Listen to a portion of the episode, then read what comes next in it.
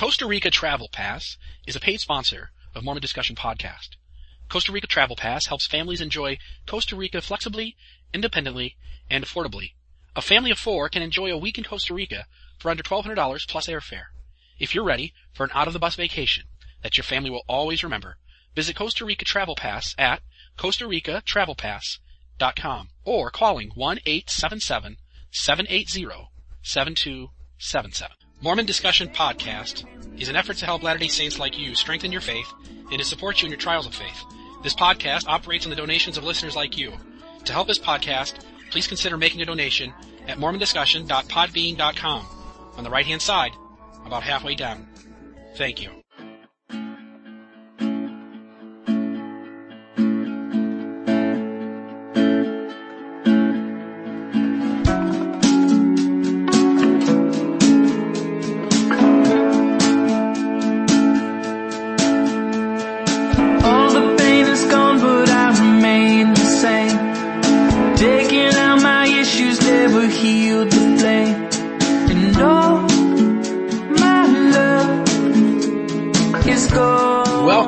Another episode of Mormon Discussion. I am your host, Bill Reel. I'm grateful to have you with us today. You can reach me by email at reelmormon at gmail.com. That's R-E-E-L-M-O-R-M-O-N at gmail.com. You can find this podcast on iTunes, but you're only going to find the most recent 20 or so episodes. So please check out the podcast at its host site, mormondiscussion.podbean.com. That's Mormon Discussion, all one word, dot P-O-D-B-E-A-N dot com. You can also find us on Facebook under the name Mormon Discussion, all one word. Now to what you've been waiting to hear.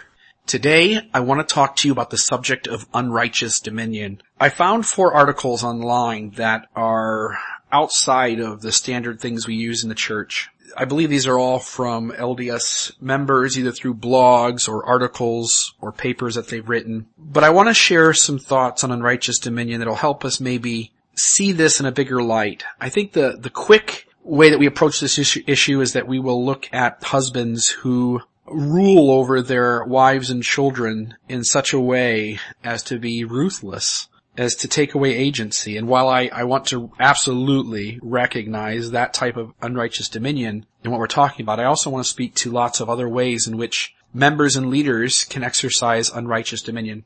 I want to start with an article called Courage, Revelation, and Unrighteous Dominion. This is an article that uh, that was on the blog uh, by common consent. It starts off saying unrighteous dominion is a topic frequently invoked when priesthood leaders are accused of doing things that we might not like. I, I like that. That almost can be seen almost in a humorous way, right? That anything we don't like that a priesthood leader does, that's unrighteous dominion. But in reality, not everything that we don't like that a leader is confronting us with is unrighteous dominion. But sometimes we see it that way. We, we feel like because we're being, we're being confronted with someone else's truth that is different than ours, we automatically want to go to the unrighteous dominion accusation. But we ought to be careful of that.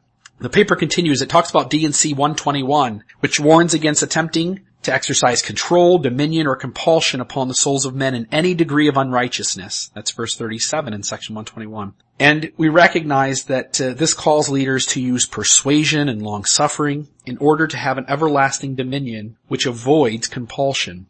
You see the distinction between unrighteous and righteous dominion, which these verses establish is one of method. It is whether one is using gentle persuasion or one is using compulsion. Now to be honest, I use compulsion on my children every day, and it's something I'm confronted with on a daily basis that I need to find ways to allow them room to use their agency. There's a couple quotes here I want to read. It says one potential form of unrighteous dominion is associated with the channels of revelation in the cultural expectation concerning the limits of priesthood authority. Unrighteous dominion can persist in part because of inaccurate or unhealthy expectations that are placed upon certain groups of leaders to which they, the leaders, might feel obligated to respond or to live up to. It can be difficult trying to serve someone who has a very different revelatory paradigm from you. In addition, our current ecclesiastical structure, there is potential for leaders to inappropriately extend the province of their appointed revelatory s- sphere. Evidently, the lack of clear boundaries for that sphere is problematic. For example, A member of the stake presidency who tells a suspicious spouse that God has revealed to them their partner is faithful is exercising unrighteous dominion. Few leaders go to such extremes, and yet if it is the nature and disposition of almost all men, or should say all people, to exercise unrighteous dominion, then there must be other ways in which this is manifest. Unquote. And so you can see here, I think this is a, a crucial little paragraph you know, the unrighteous dominion can persist in part because of inaccurate or unhealthy expectations that are placed upon certain groups of leaders to which they, the leaders, might feel obligated to respond or to live up to. There is this feeling, having served as a bishop, I can certainly say there is this feeling sometimes to, there's this pressure to overstate the case. So I'll give an example. When extending callings in the ward, there are times that it was absolutely obvious that Heavenly Father was having a say in the calling. There were other times where that feeling was absent and you kind of go on your best guess at that point, right? You don't have a revelation to extend a calling, but you talk about the people who need a responsibility, the calling and what it entails, what their situation is with their life and their family. Will this be a blessing to them? So you consider all of the factors that go into it and you say, you know what, Sister Jones is the best person for this calling at this time. It will be a blessing to her and it will be a blessing to our ward. Heavenly Father, you, is there a problem with that? Because you haven't given me a direct answer on if you're okay with it. Is there a problem with that? Don't get a feeling that there's a problem. So you proceed with the calling. But when you extend the calling to Mrs. Jones, there's this pressure to still say, you know, you have been called by our Father in heaven to calling such and such, and we've received a revelation that you've been called to that position. And it becomes very tricky in that there are times where that revelation is not there, or it's very unclear, and you're just doing the best you can, which I think Heavenly Father is okay with at times. Don't, I don't want some listeners to balk at this and say, how dare you not get a revelation on a calling? I just don't think it works that way every time. Sometimes it does, sometimes it doesn't. But I think after reading this article, we're, we're maybe a little more obligated to, to be considerate of whether it came by revelation or not, and to, to choose our words wisely as we extend the call so that we don't put the impression on the person across the table that this calling came as a revelation from God, when in reality it did not. So that's one way that we can, we can exercise unrighteous dominion. The next paragraph says, I suspect that this problem of receiving revelation on behalf of others is a major area in which unrighteous dominion occurs, but it is a, it is actualized in a variety of other, perhaps more subtle practices. It is possible that felicitously representing an expressed viewpoint or decision as the will of God is a form of unrighteous dominion, which we just talked about. What if this misrepresentation was unintended?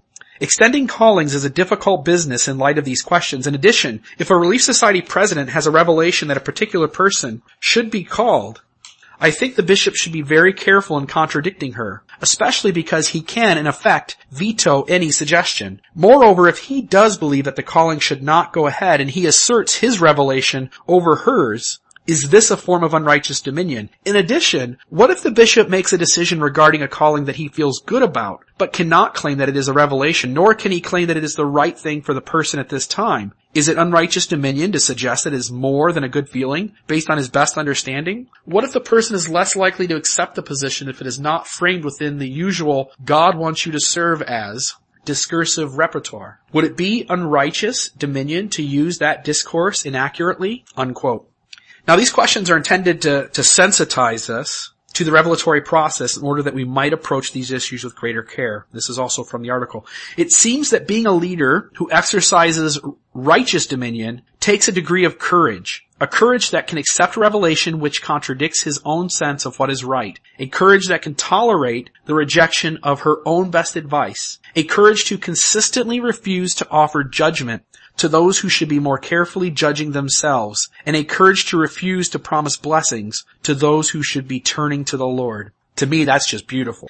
And then the article returns to this. As to return to D&C 121, the person who wrote the article says, in my mind, one of the key words in this passage is begin. Almost all men will immediately begin to exercise in righteous dominion, and yet there is no specification upon how many will continue to do so. Therefore, becoming a leader of any kind is like leaving the garden, an inevitable fall into sin from which we must repent and turn again to righteous forms of dominion which multiply, replenish, and cause to be fruitful. I believe we are therefore called to accept the challenge to courageously exercise righteous dominion. And I thought that was a great article. And, and I think the idea of us just being more mindful of the way in which we do things in the church that we simply are trying to meet an expectation or a pressure we feel upon us to frame things a certain way and to maybe be more bold and courageous to not do that when it's inappropriate, when it's, uh, and to be honest, when it's dishonest. And so I hope that, that that article kind of sets the tone. Now, the second article that I have here is an article on the blog modernmormonmen.com. So the first one was from bycommonconsent.com. This one is by, uh, uh, this is modernmormonmen.com. And the title of this one is Institutional Unrighteous Dominion. And in this article, the, uh, the writer sets up their thoughts with this story. They say, picture the scene. I've been a member of the church for less than a year, and my wife and I had just moved to the UK to settle down as a young married couple. After a few weeks of attending our new ward, I'm ushered into an office to meet with a member of the Stake High Council who has been assigned to extend my first proper calling. After dispensing with the niceties, he said that before extending the calling, he needed to assess my worthiness for it. I already sat through a few of those interviews before baptism and receiving my priesthood offices, but this one turned out differently. This is how a portion of the interview went. To the best of my recollection, and parts of the conversation are redacted, to give, to get around internet filters. And so before I share this conversation that he has with this member of the Stake High Council, I'm just gonna use the word, I'm just gonna make a beeping noise when he essentially leaves out a segment. It's not that there's something there that's inappropriate, although there is, but the person who wrote the article also took it out. Uh, so with that, the Stake High Councilman asked, do you keep the law of chastity? Yes. Well, since you are new to the church and recently married, I think we better review that a bit more. Uh-oh. The High Councilman continues, a lot of people think it's okay to beep with beep. Sometimes you might want to wear beep while whipping your wife's beep. My wife has never liked performing beep on my beep, and I agree that it isn't pleasant. You might be tempted to stick your beep into beep, but it isn't how God intended it to happen. Sometimes beep,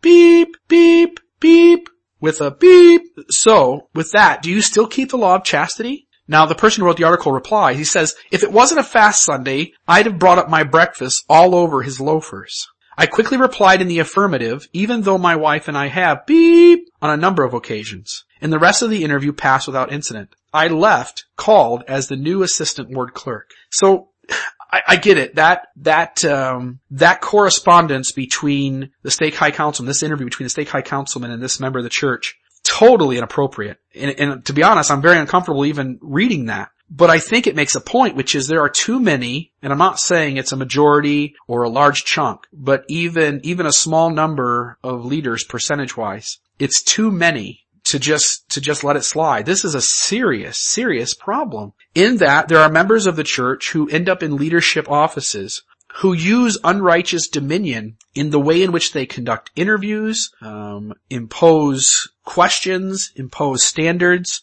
teach supposed doctrine, offer counsel. And, and no, I don't think it is a a large percentage of leaders in the church that act this way. I think, I think 99% of leaders in the church are humble and are trying to do the best they can uh, under the circumstance. But it only takes that 1% to, to be acting so far out of line. And the issue is that when these, when these brethren or sisters even are interacting, most of the time it's with youth, it's with sisters in the church, and there can be this, this, uh, using the weight of a calling or the firmness of being a, a man, for instance, that can, in the end, keep the youth from speaking up, keep the sisters from speaking up, in speaking out against this type of behavior. So he shares that story. He, uh, in this article from Modern Mormon Men, he goes on and says a few things. He says, the Savior didn't go about saying, come unto me, all ye that labor and are heavy laden, but before you do, this is what I want you to wear. And he, and he, and then he goes on, he talks about, he says, um, we've all heard stories about people being told what constitutes appropriate Sunday dress.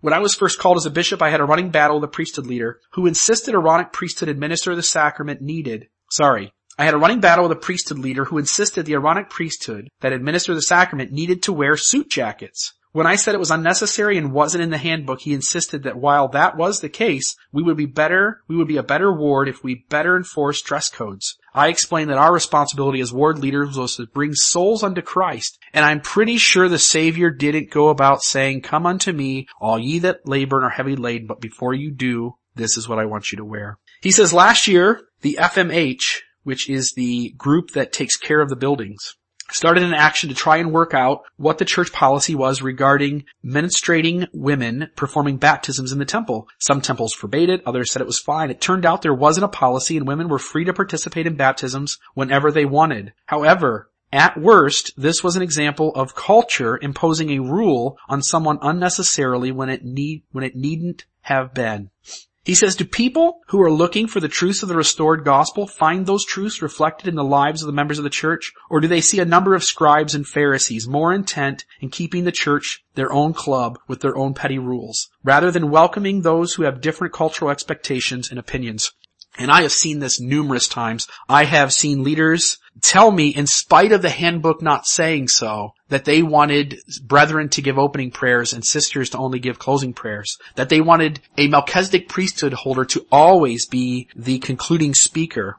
That even when a fireside that was also a missionary activity served an incredible purpose and went off fantastically, that the first thing a, a, leader higher up could say was that the person putting on the presentation wasn't wearing a white shirt. it, it is that type of, of putting the rules way beyond where they were meant to be and overstating the case. And it is these black and white thinking leaders who, who need lines drawn everywhere and seem very unwilling to give flexibility when it is, when it is best to do so. He shares some suggestions. I only want to share a couple of these. He says, if the rule doesn't exist in the handbook, don't make one up. The church is supposed to be flexible for a reason. The lack of knowledge of the handbook is one major reason for the imposition of oppressive, of oppressive rules on a local level.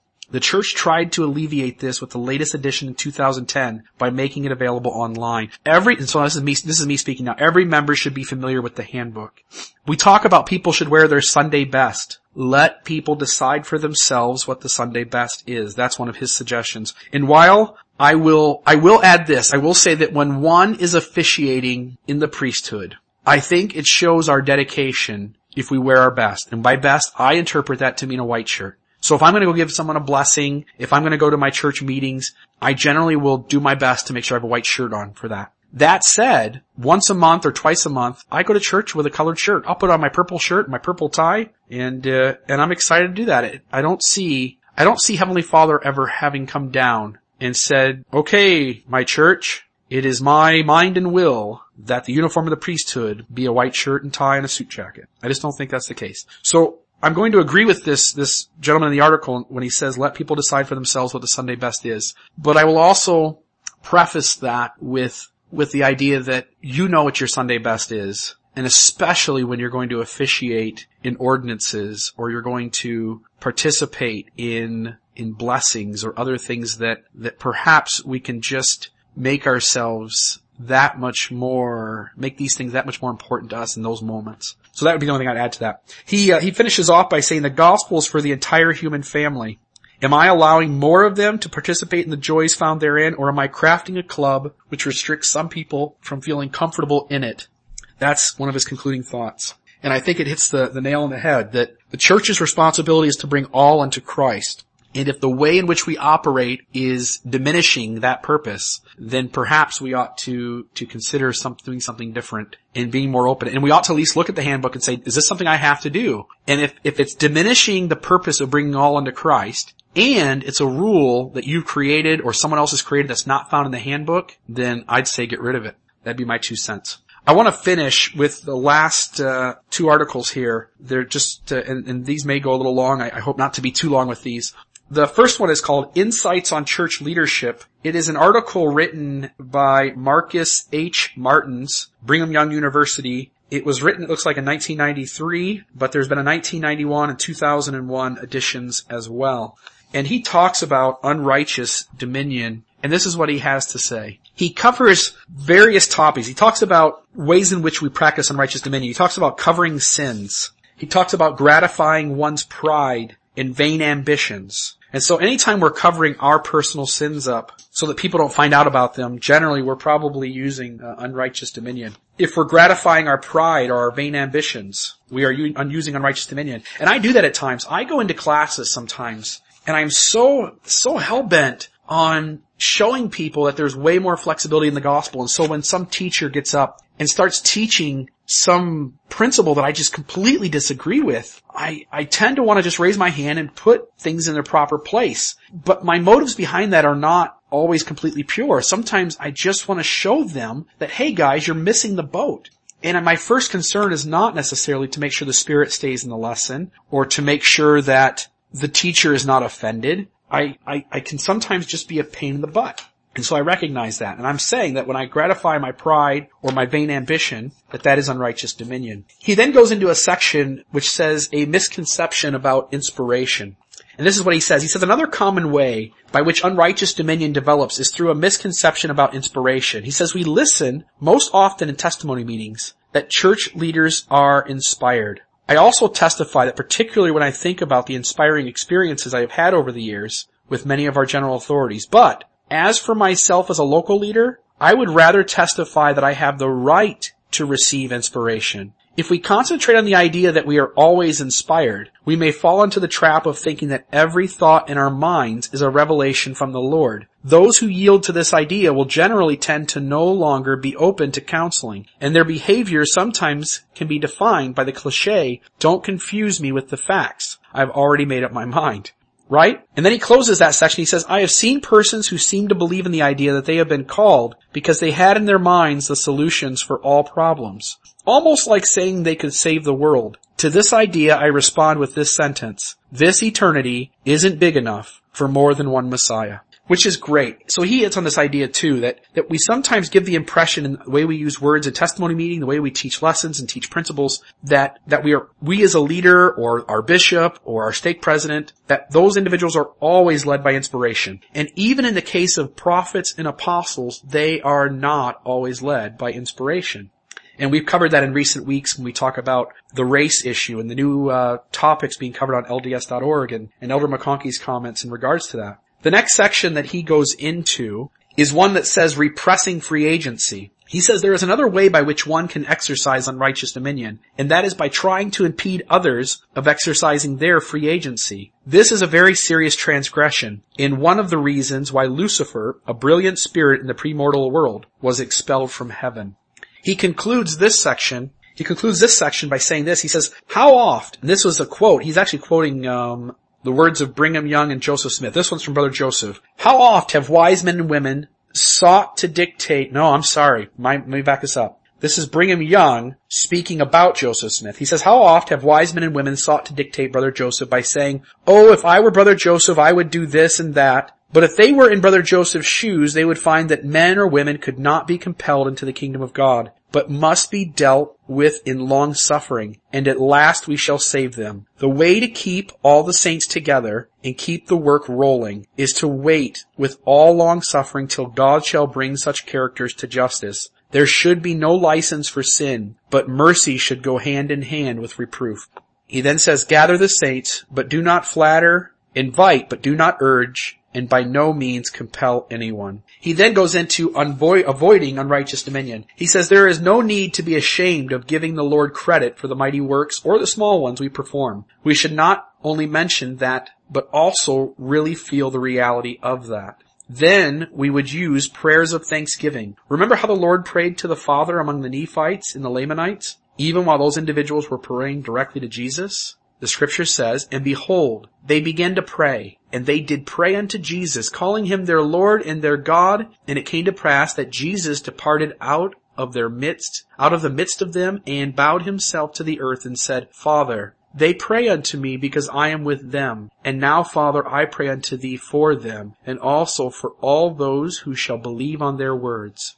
So the next time somebody says, congratulations for your class, or your talk, or whatever else it is that you just did in the church, and they let you know that they appreciated it very much, you could say, thank you for your kindness, but I have to recognize the hand of the Lord in what I did. It is always a great delight to feel the Spirit of the Lord when we talk about the gospel. So I think that's a good one. If we can always be prone to give credit to Heavenly Father. Now, a word about coping with someone else's unrighteous dominion. This is his last uh, little section that he goes into. He says some may say the Lord would never allow someone to exercise unrighteous dominion in the true church. However, President Brigham Young suggests the Lord may allow it so that we can learn wisdom. Brother Kimball, this is Brother Young quoting. Brother Kimball said today when he was speaking, if you suffer yourselves to find fault with your bishop, you condescend to the spirit of apostasy. Do any of you do this?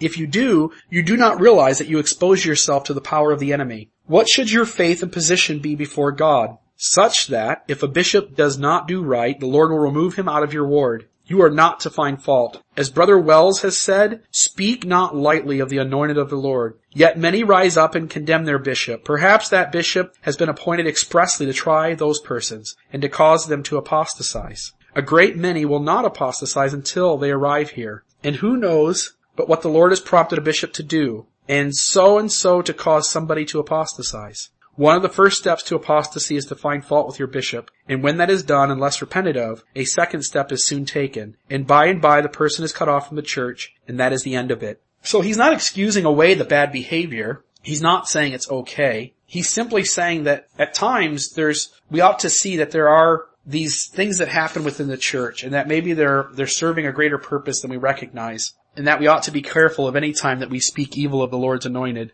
And I, and I think that's important. I'm not, I'm not saying that we let these things happen, but I am saying that, uh, that we need to, to be careful of how we handle these kinds of situations. If something serious has happened, don't be afraid to go talk to somebody. Don't be afraid to go to a leader higher up. But to gossip and complain about, oh, I wish the bishop wouldn't have done that, or he should never done this, or I wouldn't have done it that way, or I can't believe he, you know, imposed this restrict, you know, talk to him about it first, one on one, behind closed doors. If you, if that doesn't resolve it, then, then go to a higher up authority, go to the stake president and see if that resolves it. Doesn't, if that doesn't resolve it, go to someone higher up and see if that resolves it.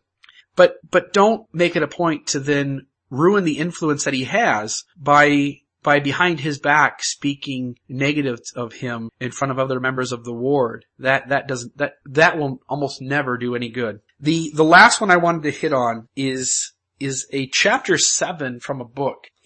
And I don't know if I can even, let me see here. So I'm trying to find it here. The, the book that this comes from is called Power and Covenants, Men, Women, and Priesthood. It was a book written in 1996 dealing with the marriage covenant between men and women and uh, it was written by R. Scott Strong and David B. Goetz. It's got multiple chapters in it. It looks like about 20 chapters. But of those, uh, of those 20 chapters, I picked out here chapter 7, Righteous and Unrighteous Dominion. And so some of the quotes from here, he says, leaders are movers and shakers, original, inventive, unpredictable, imaginative, full of surprises that discomfit the enemy in war, in the main office, in peace. For managers are safe, conservative, predictable, conforming organization men and team players dedicated to the establishment. He's, he's making a dichotomy here. And he's playing off of Hugh Nibley's, uh, this is Hugh Nibley's talk, Leaders and Managers. And Hugh is the one who quotes this. He says, leaders are movers and shakers. They're original, inventive, unpredictable, imaginative, full of surprises that discomfit the enemy in war in the main office in peace.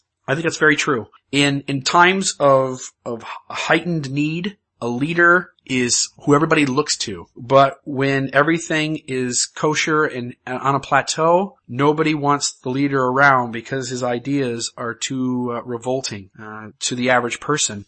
And so many people who at least maybe think the same way I do, see these tough issues, who are contemplating deeper principles, while, while at times people will gravitate to these ideas that you and I share and think about and talk about, there are also times we make people very dis, uh, very uncomfortable, and uh, and so we ought to understand that. And then it, to contradict that, the other side of the dichotomy is managers, and, and, and Brother Nibley says for managers are safe, they're conservative, they're predictable, they're conforming organization men and team players dedicated to the establishment. And so these men essentially keep the status quo going. And from my perspective, I'm okay with that. You know, there are big chunks of the status quo which are beautiful and right and true, but there are also big chunks of the status quo that are inappropriate, which are outdated, which are not based on truth and which need to go. And so we need to find some kind of balance between being a leader and a manager. In this article it says, quoting the Savior, says, if you love me, said the greatest of all leaders, you will keep my commandments. If you know what is good for me, says the manager, you will keep my commandments and not make waves. And that, that can be, uh, can be very true at times. There are people who interact with us within church authority who simply interact out of their need to be right and their need to push an, an agenda or to be accepted by those higher up. So you may see a bishop or a stake president who simply does something a certain way because they want to have the approval of those higher up beyond them. And, and so we want to be careful of that. We all want to be aware that at the end of the day, what draws us closer to Christ and what is right in His eyes is the right thing to do. Sometimes regardless of what anybody else says, and sometimes the right thing to do is to let the right thing to do go and to conform. But there has to be a balance and every one of us have got to kind of find that way. It says to take the oversight thereof does not mean to despotically lord over, but rather to lovingly watch over and to serve. In other words, there are going to be leaders in the church. Every flock needs a shepherd at its head. There needs to be bishops. There needs to be stake presidents. There needs to be a high priest group leader and an elders quorum president and a relief society president and a primary president. We need leaders. And those leaders are going to have to make decisions at times that that push the group to perhaps do things that either members of the group or maybe even the majority of the group do not want to do. But that's what leaders are there for and someone has to lead. And to understand that oversight does not mean to lord over, but to rather, rather lovingly watch over and to serve. It says in Babylon the people serve the king. In Zion the king serves the people.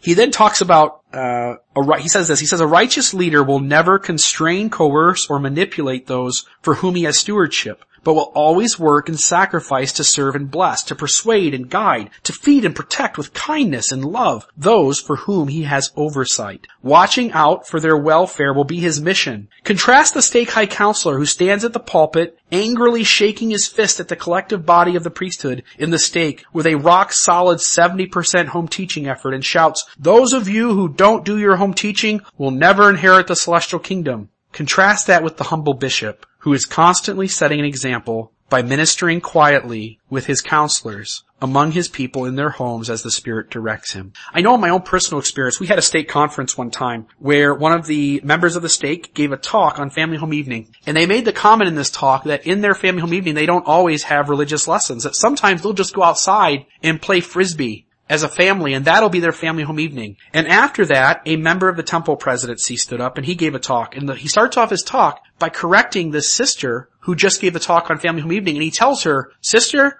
I just want to correct you. Any family home evening that doesn't have a doctrinal principle being taught and start and end with a prayer is not an appropriate family home evening. And when he said that, I'm like, oh my goodness, he did not just do that. Well, right after his talk, he was corrected by a member of the stake presidency who then took the stand and said that essentially this brother had misspoken, that the handbook is clear, that the church is not to determine what a family home evening is for a family, but that the family has the flexibility and responsibility to go by the Holy Spirit and decide what an appropriate family home evening is. And I thought that was wonderful.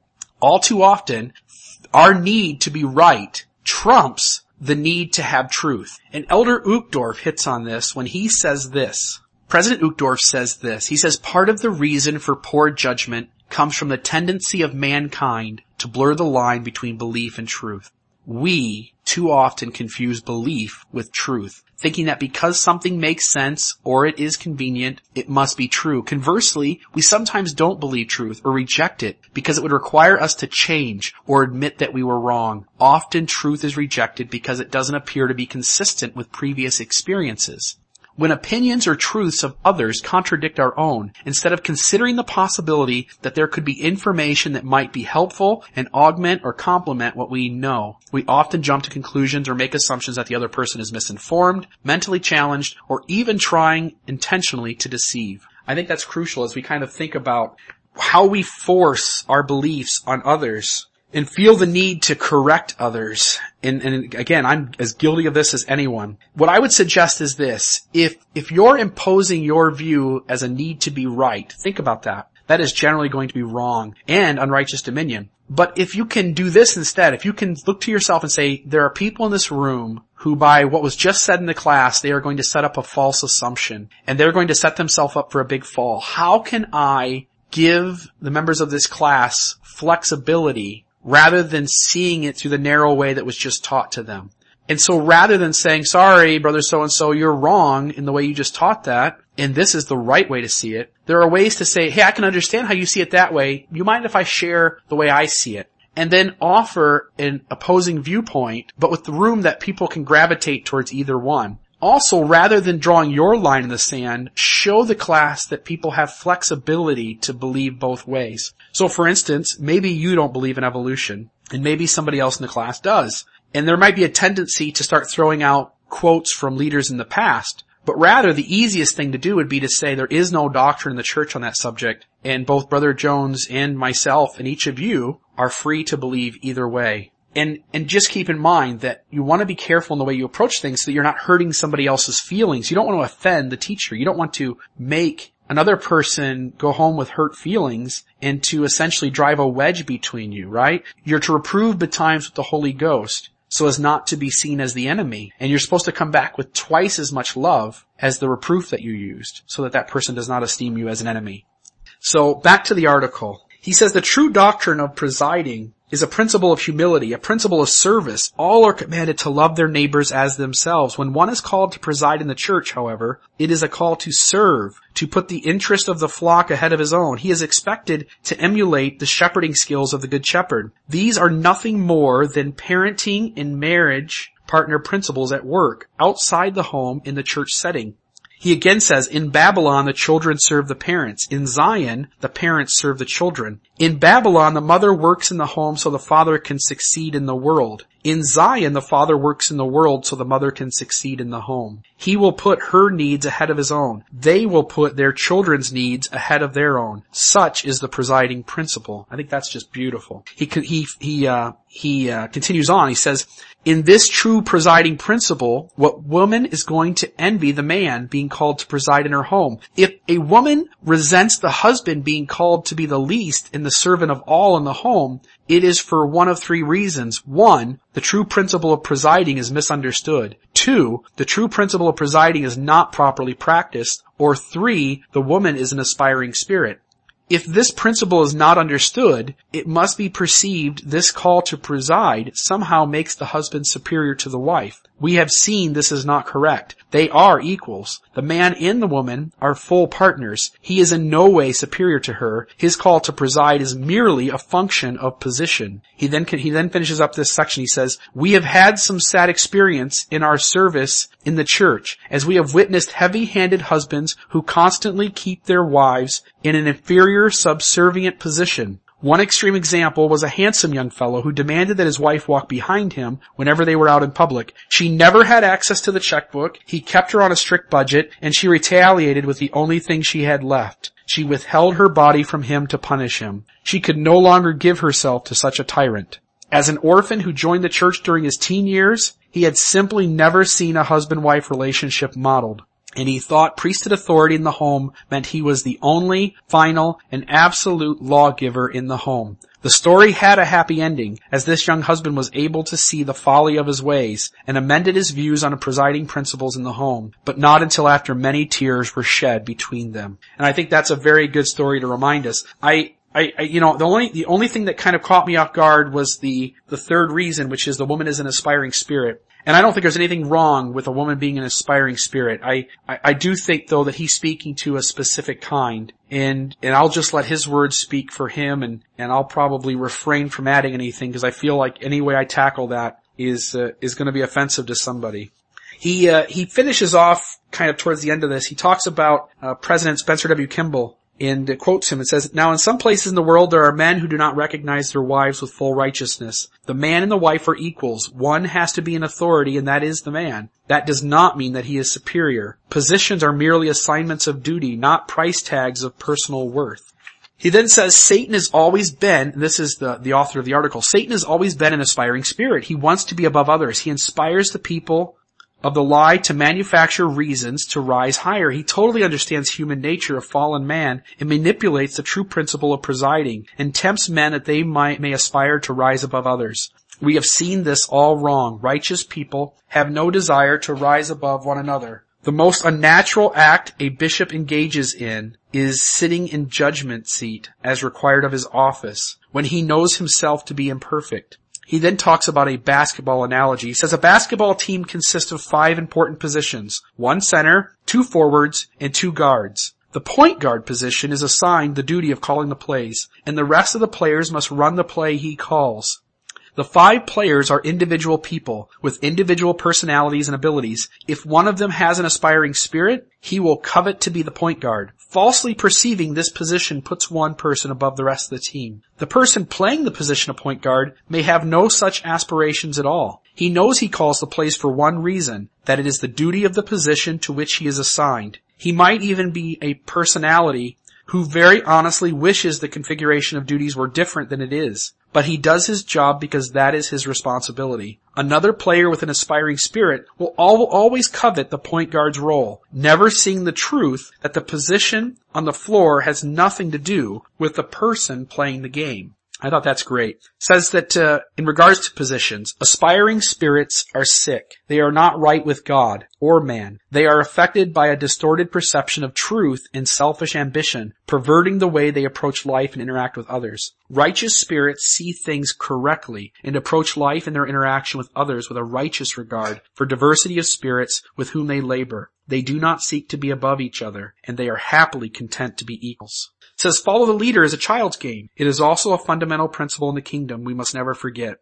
He uses a, a scripture here, Doctrine and Covenants 28.6, says Oliver Cowdery is chastised in this section and told by the Lord, thou shalt not command him who is at thy head, referring to his file leader, Joseph Smith. Such is the order of the house of God. Joseph was constantly surrounded by more educated, wealthier, more sophisticated, and more dynamic personalities, but he was chosen to lead. And so I think that's uh, an important note. Let me finish up here with uh, with just a couple more things, and we'll end this this uh, this episode. I know this is a long episode. I hope hope there are things you're picking up on. We're told that uh, we are to be equal in both heavenly and earthly things. That's Doctrine and Covenants 38, 24 through 25. I'm sorry, maybe that is Doctrine and Covenants 78, 5 through 6. And we are not, and if we are not one, we are not his, D&C 38, 7. These are not contradictory sayings. Once understood and accepted into practice by the saints, they are perfectly harmonious. There will be vertical positions in the kingdom, relatively higher and lower, so there may be order in all things. But people are equals, brothers and sisters, all beloved children of God.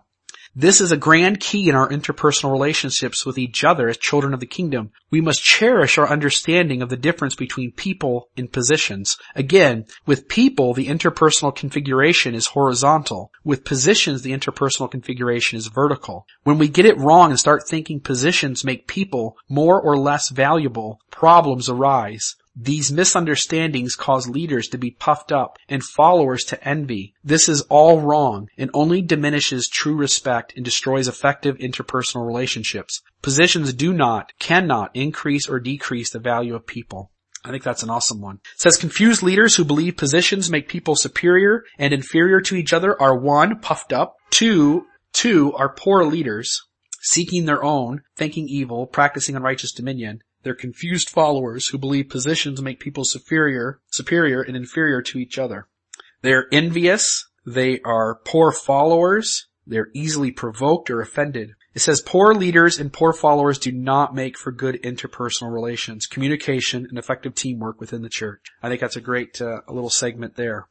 He talks about Moroni chapter 7, which talks about charity and how charity never faileth. Chapter 7 also talks about the way to judge is those things that bring us closer to Christ. He talks about charity and that good leaders, righteous leaders, and righteous followers will have charity. He says we need to seek after this gift. He finishes up saying this. He says, someone in the confused state may believe the stake president is the most important person in the stake because he holds the highest position in the stake. Such a confused person would likely aspire to that position. These self, these selfish aspirations would obviously be unrighteous. If this same confused person were the stake president, if the same person were the stake president, he would be puffed up and probably be exercising unrighteous dominion. This confused person might also be inclined to perceive other people in positions beneath his, such as the primary teacher, as a lowly person because they hold a lower position. After all, he would reason, primary teachers are a dime a dozen in comparison to the one and only stake president, and the ecclesiastical power and prestige of a ward primary teacher pales in comparison to the much broader authority of the stake president. Ironically, the same confused person would be feeling a great envy as he observed other people serving in positions above his own, like the person of a general authority. Aspiring spirits are never content. They are always seeking a higher position. Such a confused person who mixes up persons and positions will forever be struggling with the major spiritual challenges. He will struggle with pride and envy. He will see things as they are not, and therefore judge things as they are not. He will exercise unrighteous dominion and be easily provoked. Becoming Christ-like will never be within his reach as long as he clings to his illusions. He will never come to appreciate that serving as stake president is no more valuable, superior, or of greater worth than serving in the position of primary teacher. He will fail to truly appreciate the primary teacher's contribution as just as valid and important as the stake president's. The kingdom needs both. If they will both do their work with humility and the spirit of love, the kingdom will be blessed. At the end of the day, if the stake's primary teachers and mothers do not do their jobs, it won't be long before the stake president has no stake to watch over. One of the uh, authors of this paper spoke of a personal experience that he had the blessing of serving on a high council with a wonderful stake president and it was no surprise to learn sometime after being released from his position on the High Council that his former file leader was now a ward primary teacher. He says the next time he met the new primary teacher, he found himself feeling just as much love and respect for this person as when the primary teacher had served as his stake president. The person was the same noble spirit, only his position of service to the kingdom had changed. This great man happily served in either position, for he had the charity to see all people as peers and the wisdom to recognize the importance of all callings regardless of where the positions appear on the vertical organization chart in the outward kingdom. For the enlightened disciple of Christ, every person in the church is a call to serve others with selfless love in a meaningful way. And then he quotes Alma 126, the priest not esteeming himself above his hearers, for the preacher was no better than the hearer, neither was the teacher any better than the learner.